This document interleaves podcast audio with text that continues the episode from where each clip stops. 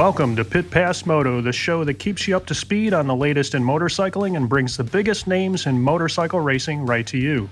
I'm Dave Sulecki. And I'm PJ Doran. And this week we have Melissa Paris as our guest.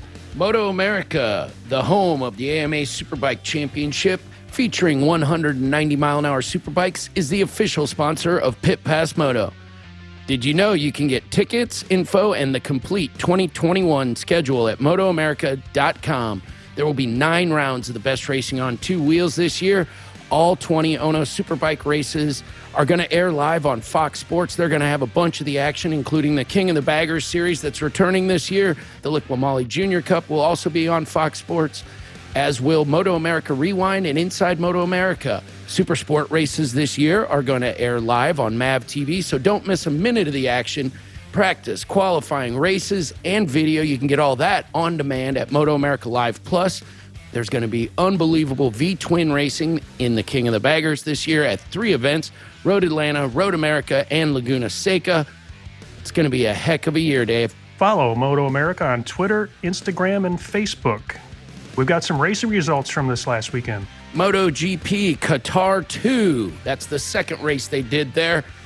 Mixed it up a little bit. Fabio Quartararo, Yamaha teammate to last week's winner, Maverick Vinales, came out on top of Jorge Martin, and Johann Zarco came in second to get that right. It was Fabio Quartararo at the front, followed by Zarco and Jorge Martin, the rookie, who was a very early leader, an incredible race, followed then in fourth by reigning champ Rins, and then Maverick Vinales, as mentioned, the previous week winner things of note on this race weekend were the only Hondas in the finishing order were the Repsol guys at 13th and 14th. They had their challenges in Qatar. So did one Valentino Rossi, the GOAT. Didn't do so well, came out 16th after a very poor qualifying. He just never got it going. The overall standings currently show Johann Zarco on 40 points with a four point advantage over Fabio Quartararo and Maverick Vinales. It's early days. We look forward to this season.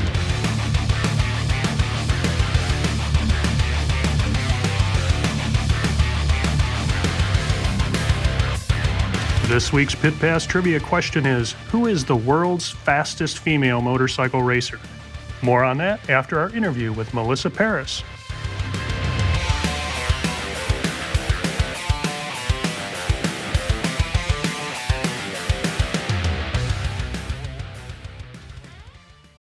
Without the ones like you, who work tirelessly to keep things running, everything would suddenly stop. Hospitals, factories, schools, and power plants, they all depend on you. No matter the weather, emergency, or time of day, you're the ones who get it done. At Grainger, we're here for you with professional grade industrial supplies. Count on real time product availability and fast delivery. Call clickgranger.com or just stop by. Grainger for the ones who get it done.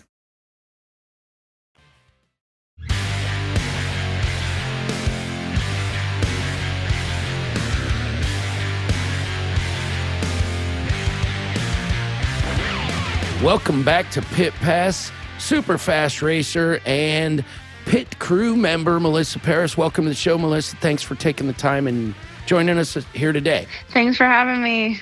What's going on in your world today? Is it a motorcycle day or is it a child rearing day or are those always both the same day? Yeah, those are always both the same day. I don't think either of them like give you a break, which is a good thing, I think. Yeah. So what's uh, what's the latest in your racing world? We're nearing the start of action in the Moto America series, where you've got a big, big hand in things, right?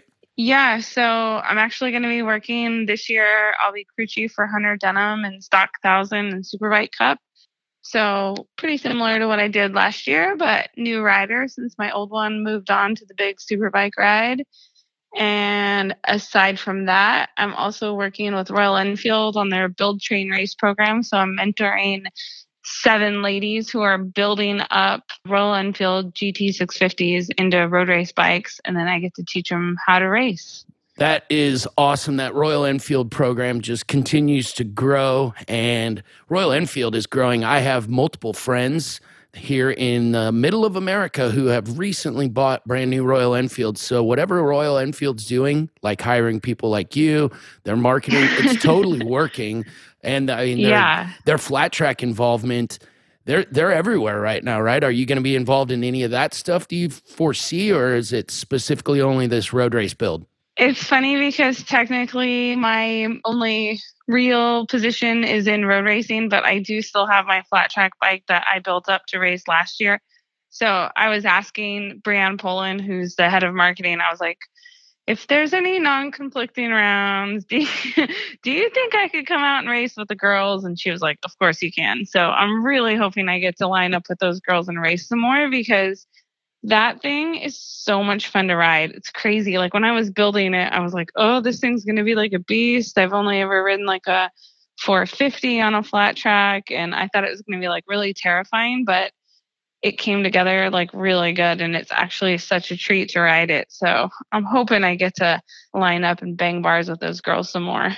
That was going to be one of my questions was what's the future of racing look like for Melissa cuz you honestly you're not getting to race as much now, right? You've really started Yeah. spreading yourself around to say again nothing of being a mother. it's a bummer that I'm not getting to race as much as I would really like to.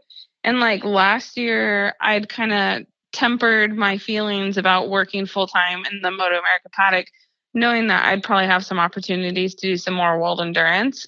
That's kind of like how I make myself feel better about it. Like, okay, I'm not racing Moto America, but I'll get to do some world endurance racing and maybe do a little bit of club racing.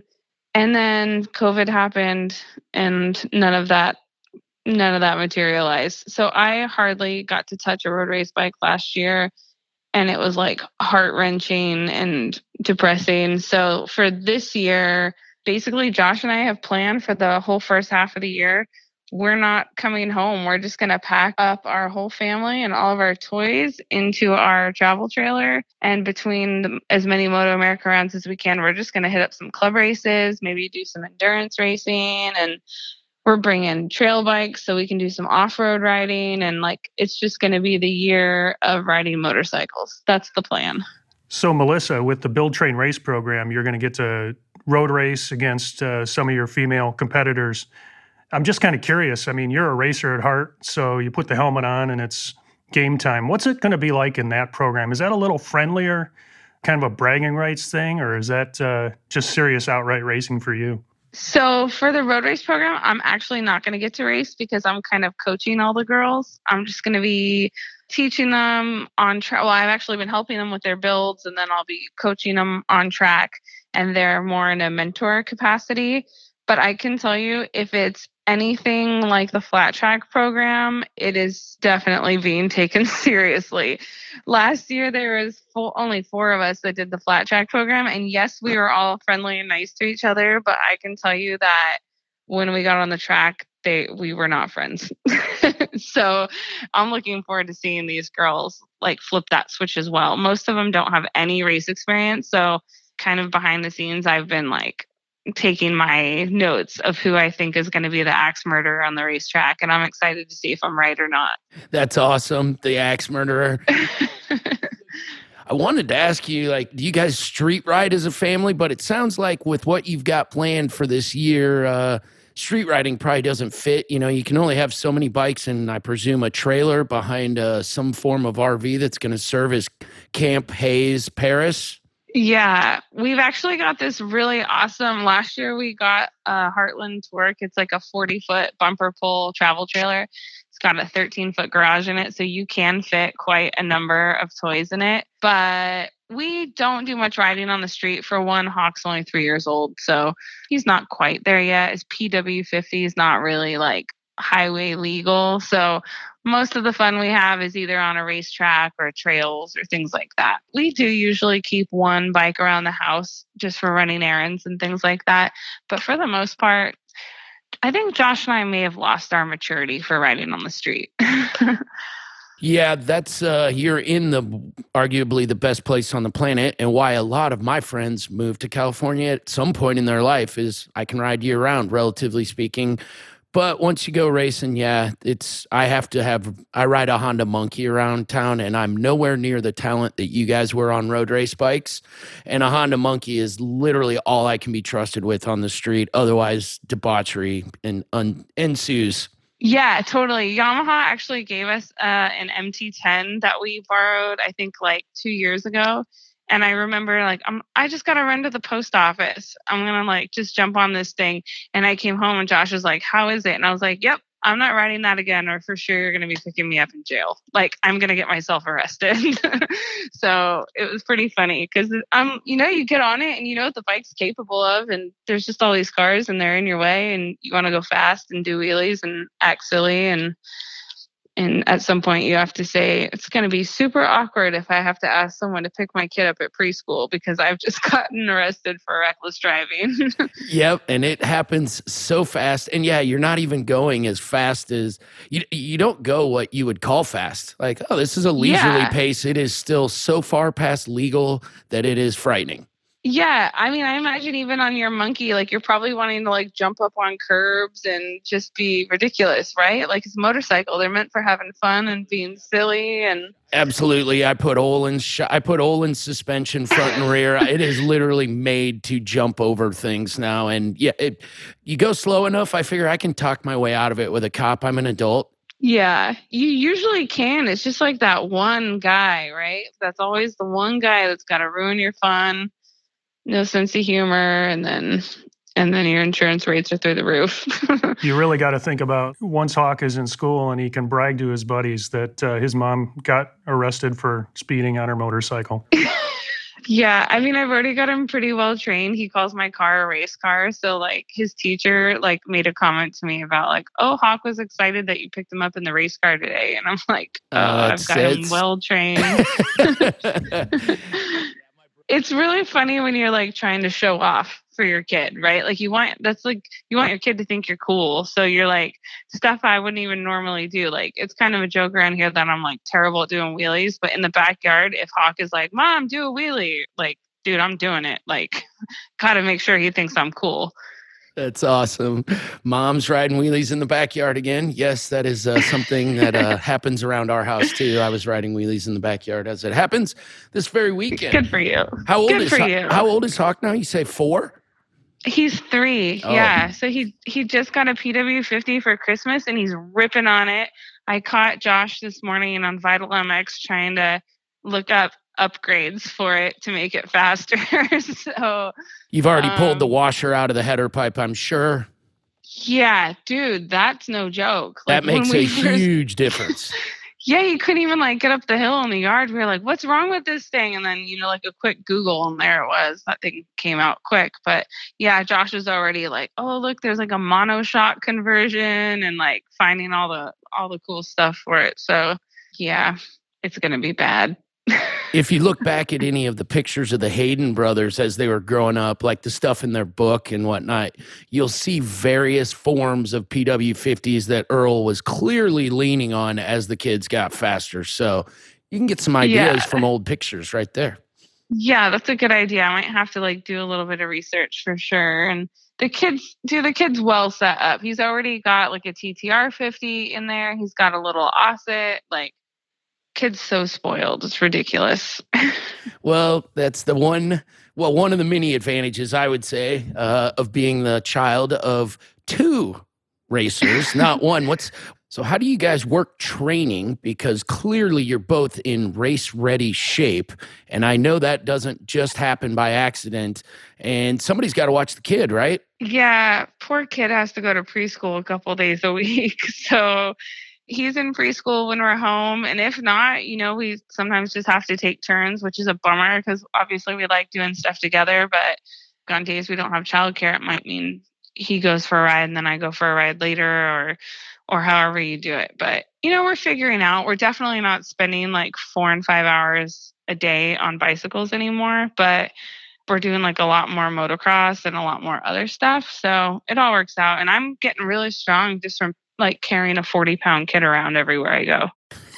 That'll do it. Didn't I hear you guys got into tennis too? Are you still playing tennis pretty actively? Josh is like obsessed with tennis, but he kind of goes through like phases. So he'll go through like a tennis phase and then he's in like a golf phase. And right now, thank God he's in a motocross phase. Cause like for me, tennis and golf is like a bit snoozy. it's like not really my jam. So he's definitely Bit in the moto phase. That's awesome. Actually, when I was like pregnant with Hawk, I tried to go do a round of golf with him one time, and I think I made it to like the fourth hole. And I I swear to God, I took an Uber home because I was like, "This is so boring. I can't do this. I'm going. you stay, finish up. I'm out of here." That is awesome. You Ubered home in the middle of a round. But only go- only golf and motocross can you dress that way in public and get away with it. The only two sports. yeah.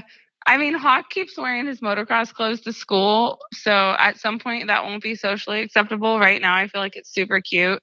I imagine if he's doing that when he's like 14, he's probably going to get made fun of. Well, good for him. I think that was my Halloween costume from age 10 to 15. So every year, it was the easiest Yeah. thing to find. Right. Yeah. I mean, you already have it, right? Well, Melissa, it's been an absolute treat talking to you as it always is. Look forward to seeing you at some of the races this year. Uh, is there anybody, as we're getting near the end of our time, you want to say thank you to that you haven't already? Uh, we definitely want to give you a chance to mention any sponsors that are hooking you up currently. Heck yeah. You know, Josh and I, of course, are going to be forever grateful to Yamaha for all they've done for our family and and for me now the opportunities that I have working with Royal Enfield on this program and then all the other all the other companies out there that just keep us going when we get the chance to ride like Maxima, Dunlop and all those guys. So of course we're super thankful to everyone that helps keep our moto lifestyle going. Well, that's awesome. Former racer, current racer. I guess I shouldn't ever say former about anyone in your family. It's uh, it's a never-ending spectrum of racing.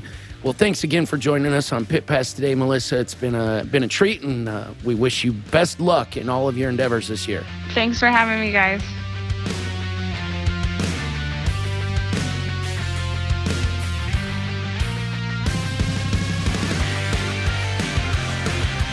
This week's Pit Pass trivia question was Who is the world's fastest female racer? And the answer, of course, is Valerie Thompson, who set the record at 328.467 miles per hour, and she did that in 2018 on the Bub 7 Streamliner. Quite a vehicle. Yes, it was. That Team Bub is perennial favorites out there at the Bonneville. They had Chris Carr run their machine at one point, and they have had a lot of fast racers. I don't think that record's done yet. Boy, that Valerie Thompson is something. Going that fast on that vehicle on the salt, she's just amazing. She's a seven time record holder out at the Salt Flats. We look forward to her next events. Upcoming motorcycle news in the world of MotoGP. We are going to Portugal April the 18th. Look forward to the season carrying on there. What do we got in the off road world, Dave? April 10th is the first round of three rounds in Atlanta at the Motor Speedway this year. They're not doing it inside a dome, they're actually doing it kind of like Daytona.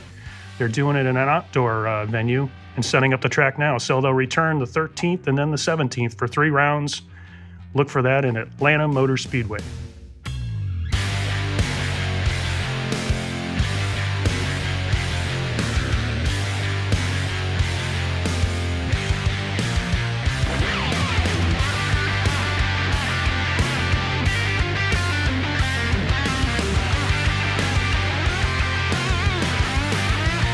Thank you again to Melissa Paris for joining us today, and thank you for tuning in. If you enjoyed this episode, please make sure to follow us on your favorite podcast app so you never miss an episode. And if you have a moment, please rate and review us. We really appreciate it. Make sure you're also following us on Twitter, Facebook, Instagram, and visit pitpassmoto.com where you can check out our blog. This has been a production of Evergreen Podcasts. A special thank you to Tommy Boy Halverson, Chris Bishop, producer Leah Longbreak, and audio engineer Eric Holtnow. I'm Dave, And I'm PJ. and we'll see you next week.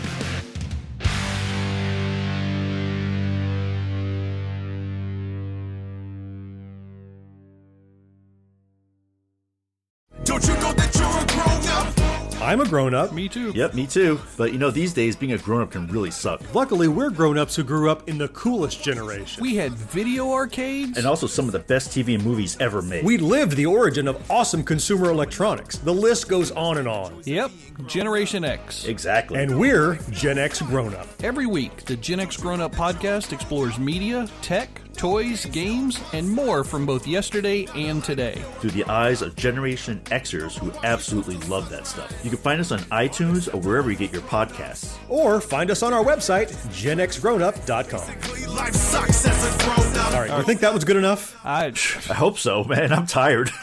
Who listens to a promo on a podcast and then goes and listens to a different podcast? right. I, I, I've never done it. no. right.